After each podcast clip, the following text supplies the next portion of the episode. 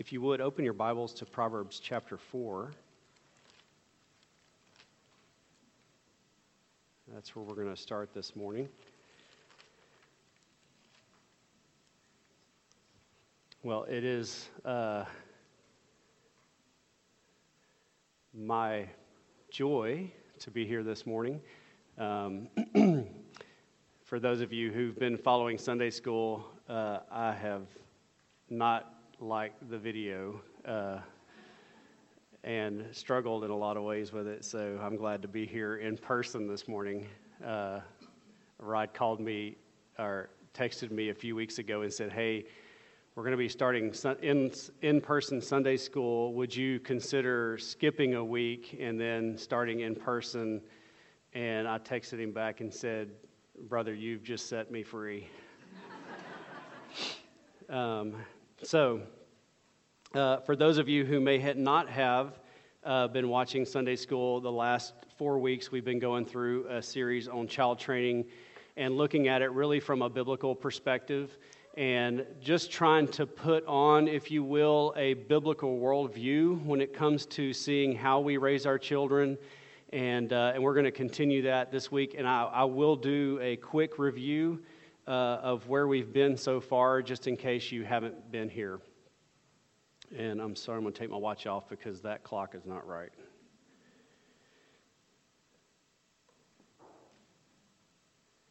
Let's open with a word of prayer.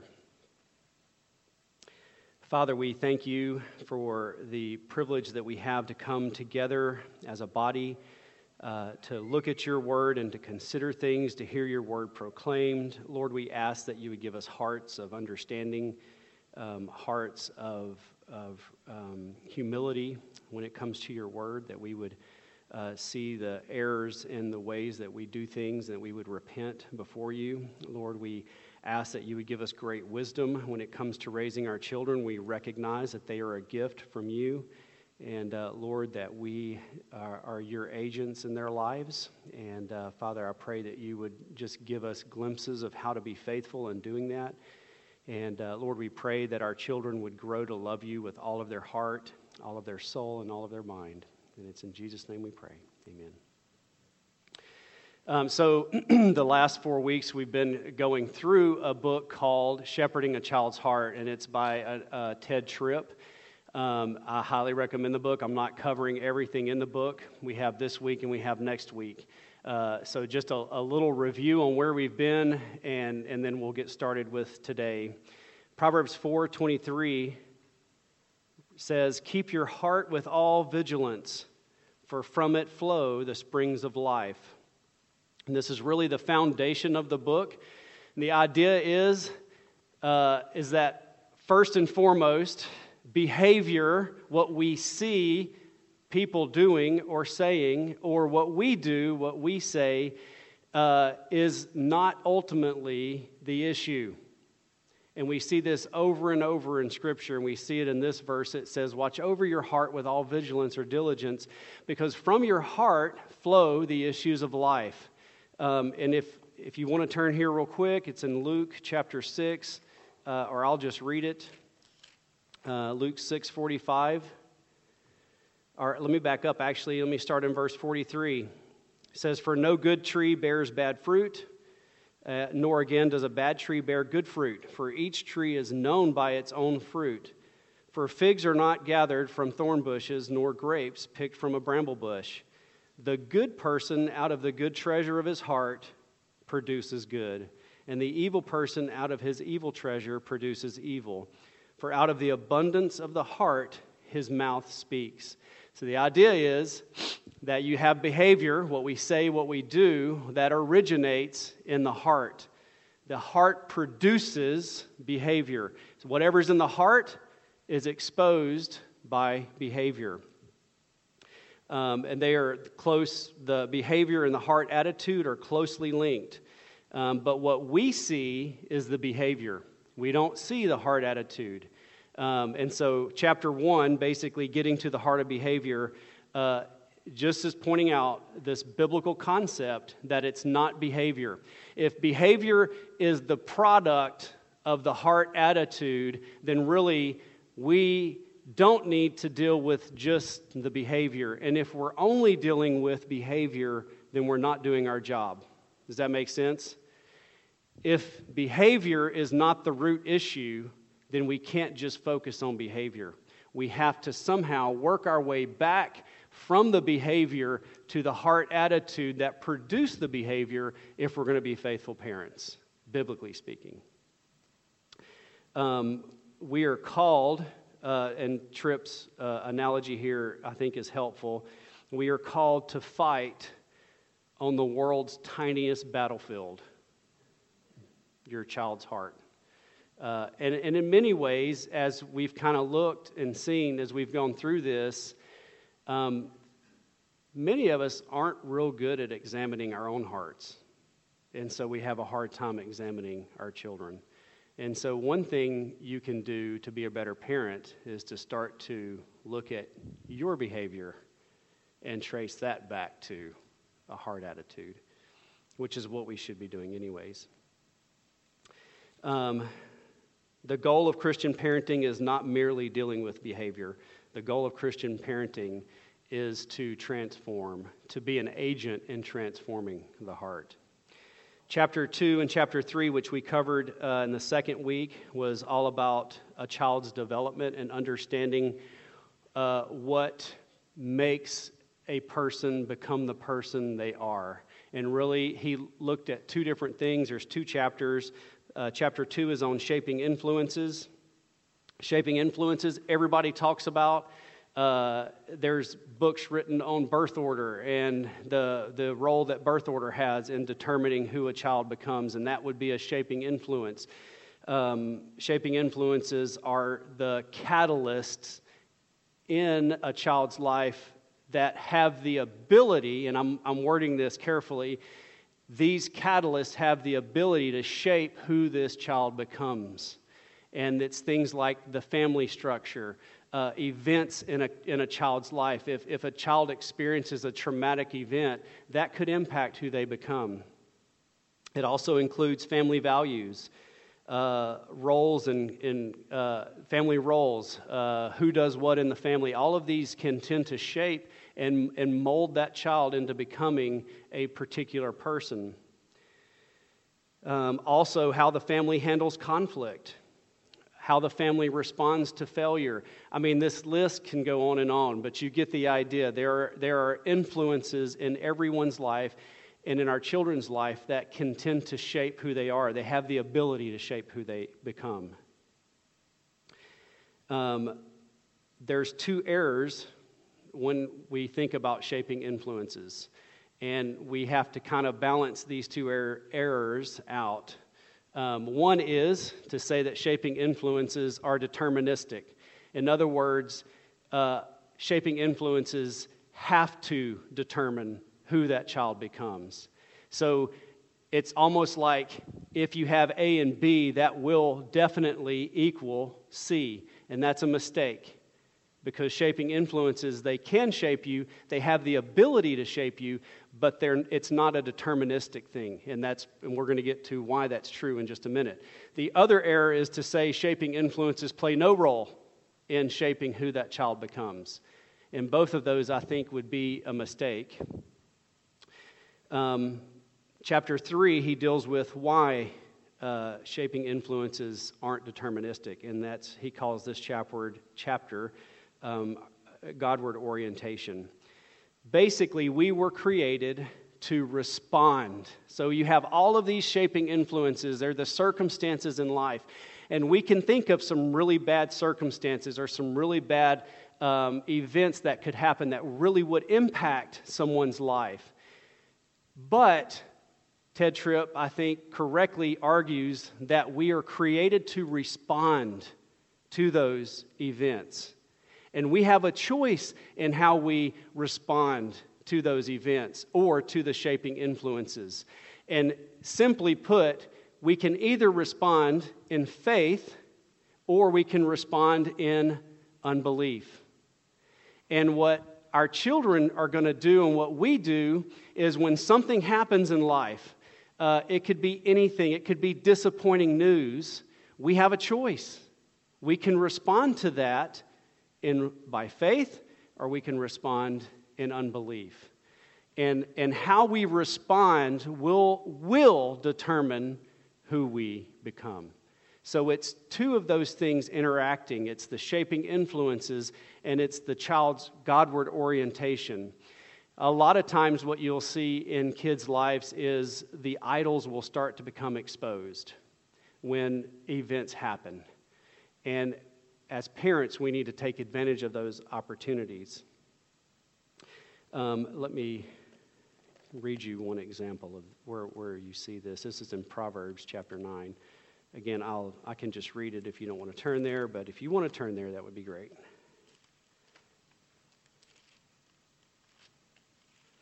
You're going to see um, how the Bible describes people responding to the same thing, the same event, if you will. Uh, this is cha- uh, chapter 9, verse 7 says, Whoever corrects a scoffer gets himself abuse, and he who reproves a wicked man incurs injury. Do not reprove a scoffer, or he will hate you. So you have a scoffer. This is a person who's having a, an event happen to them, and that's correction. Notice this person is responding in a particular way and it is to hate the person correcting them or to abuse the person correcting them. But it goes on to say, Reprove a wise man, and he will love you. Give instruction to a wise man, and he will st- be still wiser. Teach a righteous man, and he will increase in learning. So you have two people, and the way you can tell these two people, you have the scoffer and the wise man, and the way you distinguish those two people is how they respond to correction. Same event, same circumstance, you're being corrected. How do they respond? So we are responders to our circumstances. Uh, and again, I mentioned the story of Joseph is the, the best illustration of this. If you want to identify someone in the Bible who had the worst shaping influences. It's Joseph. Joseph was the favorite son. And yet, his life, almost instantly, if you look at it purely in terms of shaping influence, did a nosedive. Joseph could have responded in a lot of different ways, but he chose to respond by faith in all of those circumstances. Uh, the third week, we looked at the fact that uh, this is chapter four in Tripp's book, and it's the title of that chapter is "You're in Charge." Um, and, and this is important because we, in particular, in our culture, uh, because we live in a culture that in many ways despises authority. We don't like authority. Not only do we not like to be under authority, we don't even like to be in authority. And there's a problem in both situations. But we as parents, we are called to be in charge. Uh, if you're a parent, you have a calling, and your calling is to be the authority in your child's life. You don't have the option of not dealing with a discipline issue because God has given us the, uh, He's called us to be a, a person in this child's life who is that child's authority. And so we, we need to recognize, though, because there, there's errors here on both sides, uh, that we are acting on God's behalf as parents. God has called us, but in His calling, we don't, we're not just authorities in our own right. We are, are acting on behalf of God. So if you look at it this way, you have God who is the ultimate authority, you have your child. God has installed you as an authority figure to act on his behalf in the shepherding of this child, in the raising and training of this child. And so we need to recognize that we are his agents. Um, not only do we have to act, but we have to act in a particular way. Um, we are called to shepherd our children's hearts, um, and, and in that, to act as the authority, but to do it in a way that God calls us to do it we need to help our kids see, uh, and I'm going to use a term here, a Latin term, uh, and I'll use a, a few times. Uh, the word is coram deo, and it basically means before the face of God, I guess is probably the best translation. At least that's what I've heard. I'm not a Latin person. Um, so we want our kids to see the fact that they are living coram deo. We need to see the fact that we live coram deo. Every decision that we make, every, um, everything we do, we are doing it or should recognize we are doing it before the face of God. In other words, we are living in relation to God, constantly aware of the fact that we are acting as His agents, and we want our kids to understand that they are living their lives under God. Does that make sense? So, we are authorities for our kids, uh, but we are acting as agents, and God calls us specifically to be shepherds. Therefore, our discipline should be corrective, not merely punitive. When we correct our children, it should be, when we discipline our children, it should be corrective, not punitive. It should be done out of love. There's no place for anger when you're acting on God's behalf. There's only place for anger when you're acting on your own behalf. And if you think about it, uh, if you have a tendency to respond in anger, um, what is that producing in your child? It's producing a fear of man. And that's not our goal.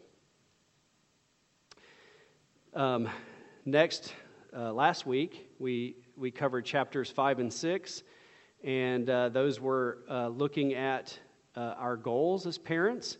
Uh, because if we're going to do this right, we need to understand and identify the goal that God has for us. And I've kind of alluded to some of that. But let's look at some unbiblical goals first. Uh, and again, I'm reviewing. We covered this in much more detail uh, in, in the last time. Uh, these are just some unbiblical goals. well adjusted kids. Uh, this goal has as its chief concern having kids with a good self esteem. We want our kids to be well adjusted. Um, and let me, let me finish, and then I'll come back and talk about them all.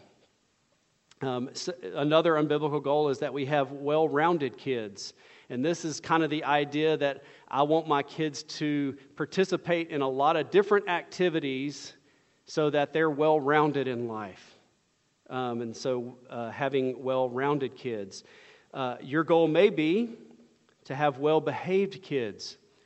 Um, your ultimate goal in parenting is that your kids are obedient. Um, and many of us say, Amen.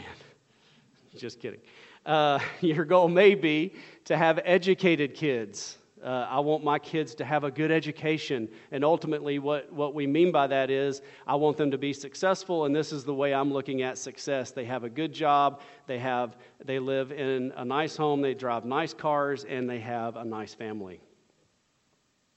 Uh, or maybe your parenting goal, again, an unbiblical goal, would be to have churched kids. And what Tripp means by this is uh, you're, you're merely taking them to church, uh, you're not training them in, in a godly way. Uh, you have church kids, and, and, you can look at statistics, they are all over the place. Uh, and I don't know the percentage, but it is a high percentage of kids who grow up going to church every Sunday, and yet what happens when they're no longer under their parents' authority? They quit going to church. Now, there's a lot of reasons for that, uh, but there's a problem. Uh, if our goal is just to have church kids, uh, it's the wrong goal. We're confusing the means with the end. Um, the the means can never become the end of our goal. Now, what's wrong with these goals? Obviously, uh, you probably would like to have some of these things for your kids. These, in and of themselves, aren't the problem. The problem is when they become our main goal for our kids. Do y'all see that? So, it's not necessarily a bad thing to have your kid in, in piano class. Uh, that's, that's not the point. The point is, is when that becomes your main focus, that you want your kids to be well rounded and you want them to experience a lot of things, and that becomes your main goal. So, what should be our main goal? Uh, well, we're going to look at, we looked at last time the Westminster Confession, the first question. And what is the chief end of man? Man's chief end is to glorify God and enjoy Him forever. That should be our main goal. We want to raise our kids so that they are living life to glorify God and to enjoy Him forever. And everything else we do, other goals that we may have for them, needs to fit under that and be in line with that. So we, sometimes it takes looking at the goals that we have and say, okay, does this really line up with my ultimate aim, my ultimate goal? To have my kids living life for the glory of God and to enjoy Him forever. Uh, as God's agents uh, in our children's lives, we should have that as our highest aim uh, in, in training them. We need to help them to see that they are created in God's image, that they were created for God, and that they'll only truly be satisfied when they're living life to glorify Him. They'll only enjoy Him forever when they're living for His glory. So that's our main goal. You were created in the image of God, and everything we do needs to communicate this to our kids. You were not only created in His image, but you were created for Him. You were created for His purposes. And you know what? His purposes are that you'll live your life making decisions that glorify Him. And then, son, daughter, you'll be happy. You'll be truly satisfied when you're doing life that way. That should be our main objective. Okay, so we'll spend the remainder of today and next week. That's our goal. Now let's look at our methods. You know, when you, when you have a, a car and the car is out of alignment, if it's, if it's a significant issue, uh, you're going to notice something when you're driving it, right? Um, your car is going to tend to pull one way or the other and you'll feel it, especially if you let go of the steering wheel, your car will, whoo, you know, that's because your car's out of alignment. Sometimes, though, your car can be out of alignment and it's subtle. You don't really notice it when you're driving. But someone who's trained can look at your tires and see the wear pattern and realize, hey, this car is out of alignment.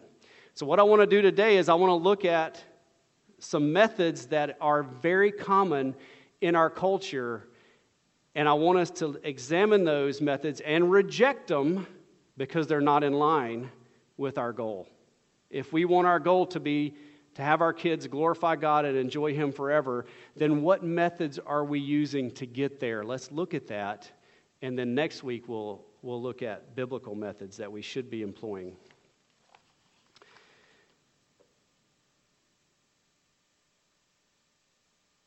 Okay, let me. I wanted to read uh, a little bit from Tripp's book. It's just a couple sentences. Uh, he says this We cannot be indifferent to methodology. Biblically, the method is as important as the objectives. Biblically, the methods that we use are as important to God as the objective. God speaks to both issues he is concerned not only with what we do, but also how we do it. One thing is certain our culture has no end in methods we should use as parents. Um, and I'm going to suggest to you that most of them don't line up with the goal. The first method uh, I'm calling, I can't remember what Tripp calls it, but to me it made sense to call it the default method. Um, th- this is the method that most of us tend to use because we haven't really thought about our parenting methods and we haven't really thought about our parenting goals. And so what we do is we default to the methods that we were taught, that we experienced growing up. It could be from a parent or a grandparent or whatever the case is uh, it's, it's a default mode. It's reactionary uh, by nature because it's not well thought through. And usually we employ this method when we're frustrated or we're angry um, because it is reactionary. It's not something we're thinking about. So, and uh, it, we usually rash, rationalize it this way. We say, you know, I didn't turn out so bad, so it's good for me. It'll be good for my kids. And, and we just employ whatever method we were taught. The second one, uh, unbiblical method, is, um, is what Tripp calls pop psychology or behavior modification uh, pop psychology or behavior modification. Uh, this is what you're likely to get watching Oprah, uh, watching Dr. Phil, uh, reading parenting magazines or, or parenting books. You're going to get pop psychology and you're going to get behavior modification. Uh, the idea is this reward good behavior uh, in a tangible way and either ignore or correct, uh, punish, not correct, punish bad behavior. So, under this uh, behavior modification, pop psychology, you are rewarding good behavior and you're punishing or ignoring bad behavior. Um, now, let me make a note, or let me note something here. Uh, and Tripp points this out, and I completely agree. Uh, Tripp says, I am not against praising children for doing what's right, but we must reject the idea that children should be rewarded for fulfilling normal responsibilities. So he's not saying don't praise children. What he's saying is we must reject the idea that they should be rewarded for doing normal responsi- responsibilities. Uh, this takes many different forms. Um, one form uh, that this method takes is uh, having agreements or contracts with kids. Um, and again, I, am just going to tell you, I'm going to step all over your feet today. Uh, and just know I'm stepping on mine as well. Uh, I first uh, was exposed to this book years and years ago, and it seems like every time I go through it, I'm like, oh, let me pull that dagger out of my heart. Uh, because I am just slow to pick this stuff up, I guess. Uh, so I just wanted to say that I'll be on your feet a lot today. Um, contracts or agreements. You might have this contract. If, if your son or daughter keeps their room clean for a month, then they'll get a, a new Xbox or a PS4. Uh, if your child does their household chore for a week, then you take them out for ice cream. It's a contract or an agreement, and it a lot of different forms. Uh, just the idea of if you do this, then you get this. Most of us grew up under this method, I would venture to say, um, because this has been popular for many years. Uh, and, and honestly, you may be asking yourself right now, what's wrong with that? uh, after all, it works. Um, but we must not be pragmatists. Uh, just because something works doesn't mean it's right or biblical. Um, you can have, uh, one book claims, you can have a new kid by Friday.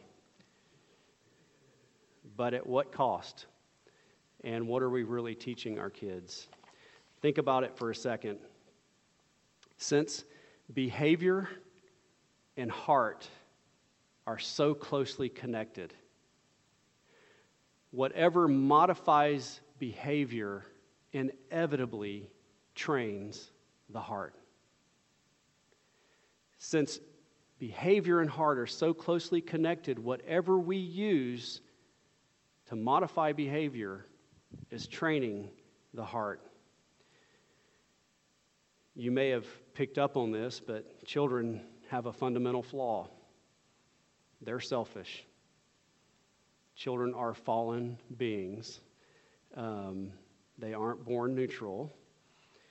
And so they are born selfish. This method, this um, behavior modification, pop psychology method, feeds this self interest.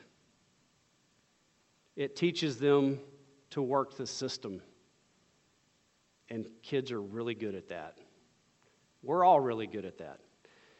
Uh, a child is not taught under this method to look out for the interest of someone else, which the Bible calls us to do. The child is not taught the motivations of their heart and why they're doing certain things. They're not taught about doing the right things because they're living coram deo. They're living before the face of God. That's not taught in this method. And our motives matter. Um, I was thinking about this, and, and you'll know this, this passage uh, immediately when I start reading it. But think about what it's saying 1 Corinthians 13. If I speak in tongues of men and of angels, but have not love, I am a noisy gong or a clanging cymbal. And if I have prophetic powers and understand all mysteries and all knowledge, and I have all faith so as to remove mountains, but I have not love, I am nothing. If I give away all I have, and if I deliver up my body to be burned, but I have not love, I gain what? Nothing. Um, under this method, your kids aren't learning that. They're not learning that motivation matters for doing what's right. The third uh, unbiblical method is emotionalism. This is an appeal to certain emotions uh, in the child in order to get them to comply or, or to do what you want them to do. And it often sounds something like this, and you could, this has a thousand different faces as well. Uh, I'm so disappointed in you. Makes me really sad when you do this. You know, you really hurt my feelings when you said that. You really embarrassed me when you did that. By the way, uh, wives, that's not only true for your kids, it's also true for your husbands. Um, you can pull the emotional. Just kidding. Jen never does that. Uh, what are we teaching our kids by this? Uh, oh, actually, there's one more. Sorry. That could be a threat. Uh, and again, it's any appeal to an emotion in the kid to get them to comply. Uh, and Tripp has this illustration in his book where uh, um, he noticed a mom at an airport, and the, this mom had her child with her, and the child was just being a terror. And the mom finally, in frustration, said, You know what? You stay here. I'm going to go sit over there, and you stay by yourself. I'm leaving you here. And all of a sudden, the kid changed. The kid uh, realized now, because it was a small child, uh oh, I've messed up, and now I'm losing my security. My mom's going to leave me here. And so, what was the mom doing? She was appealing to the fear of being left alone to get the kid to obey. Um, and it works. Again, all of these methods can work. Uh, if your objective is to have well behaved kids, again, that's where we have to align our objective and our methods. If your goal is just to have well behaved kids, these are great methods but they can't, they're not biblical methods because your goal's not biblical. Um, problems with this it focuses on shaming the child into obedience in, in one form or another. The child is not learning to obey for the glory of God. Um, heart issues of disobedience are ignored. And the child's either going to grow up doing one of two things if you employ emotionalism a lot. The child's either going to grow up with a really unhealthy, lifelong uh, need to please their parents, or they're going to emotionally detach from the parents to insulate themselves from the, the hurt, the constant hurt emotionally. And then they're going to become unresponsive to the parents emotionally at all. The fourth and last one that we're going to look at is punitive correction. Uh, and this is a threat of, of it's not only, it could be the threat of punishment or punishment itself. And this takes a couple of different forms as well.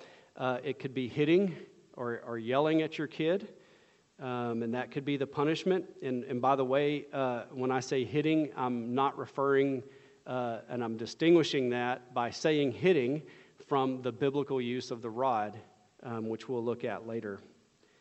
Uh, it could be grounding I know I just got on some toes. Uh, I got on mine just then. Uh, it could be grounding from TV, games, phones, or friends. What's the problem with this punitive uh, method? Again, they, they all have the same problem. They're not really dealing with the issues that cause the bad behavior. Uh, you can just ask yourself, what does grounding do for my children? You might have a hard time answering that question because grounding is not designed to do something for a kid. Grounding is designed to do something to a kid. Does that make sense? Uh, and that same thing with the, with the punishment, either yelling or hitting. Uh, it, all of all of this this method is not corrective; it is punitive. It's not corrective; it's punitive. So, why is grounding so popular?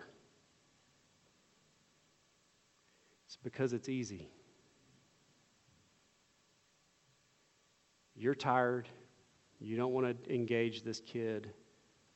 Grounding's easy. I'm just going to ground them. I don't have to deal with it then. Uh, it does not require ongoing interaction. It doesn't require patient instruction. It doesn't require patient entreating the, the kid, the child, uh, engaging the heart. Uh, is just easy. Uh, so it's very popular. But um, the question is not does it work, but does it line up with our biblical goal? Um, and I think if we look at each of these and answer that question honestly, I think we quickly realize uh, these methods aren't effective in attaining the goal that God has given us as parents. Um, they are expedient, but are they effective? They work, but what do they produce in our kids? All of these methods fall short. Um, and if you think about the fruit that they bear long term in the hearts of your kids, I think you come to the same conclu- conclusion. They, they're only addressing the behavior, they're not getting to the heart. They're never tracing behavior back to the heart. They're just dealing with behavior. And in essence, they're missing the point of biblical child training. They, they basically lead to superficial parenting, not shepherding. Uh, Tripp writes this If you address only behavior in your children, you never get to the cross of Christ. It is impossible to get from preoccupation with behavior to the gospel, which should be our ultimate goal. How does the heart change? Changes from a gospel encounter, an encounter with Christ. The gospel is not a message about doing new things, it is a message about being a new creature. It speaks to people as broken, fallen sinners who are in need of a new heart. God has given his son to make us new creatures. God does not, um, let me stop there, period. God does open heart surgery, he does not do facelifts. He produces change from the inside out. He rejects the man who fasts twice a week and accepts the sinner who cries out for mercy. Let's just take, uh, as I wrap up here, let's just take an example and look at each of these methods. Um, let's say, for example, you have a child who's failing to do their homework. Well, the default method uh, might sound something like this if, you, if I didn't do my homework, my dad would smack me around. Besides, the work that you have to do is way easier than what I had. I had to walk two miles to and from school in the snow, and my homework was harder than yours. That's the default method. what about behavior modification, pop psychology? If you do your homework, I'll take you to the ball game on Friday. Contract, agreement. Emotional appeal. Please do your work. I've invested a lot in your education, and it makes me sad when you don't do your work. Punitive. If you don't do your homework, you'll be grounded for a week. All of these are methods that we can employ, but again, what is the goal? If the goal is just to change behavior, if the goal is just to get your kid to do the homework, then those methods work really good. They're great. But if your method is to get your kid to work diligently on their schoolwork for God's glory, to live life coram deo, to see their life in relationship to God, and that God calls them to be diligent, then those methods don't work very well. Um, again, they all focus on behavior, and therefore they miss the real point of parenting God's way. Um, the emphasis is on getting the homework done. The child's not being, tra- being trained to make ethical choices as a responsible person living before God. They are not being shown their heart attitude, and they're not learning to live life knowing that honoring God and glorifying God is best. And probably most importantly, you will not or you will have a very hard time getting from any of those responses to the gospel. So, you may be thinking about now, well, great. You've just emptied my toolbox of all my tools. so, uh, come back next week and we'll look at some biblical tools. Um, let me pray for us. And boy, do we need prayer. Father, we fall short in so many ways. Lord, and we just want to repent of using, employing unbiblical methods and having unbiblical goals in our parenting. Lord, we pray that you would give us eyes that are wide open. Lord, help us to be the parents that you've called us to be. Help us to see the high calling that you've given us as parents. Lord, we pray for our kids that they would grow to know you and glorify you. Uh, Father, I pray that uh, you would help us this week to even look at the methods we're using uh, when we're frustrated or when we have an issue with one of our children and help us to think through the impact of that method and what goal do we really have. Lord, we thank you for your word, and we, we just pray that you would help us to grow in our parenting. We hope, pray that you would help us to see our kids uh, as, as gifts from you. And Lord, help us to be faithful. We ask these things in Jesus' name. Amen.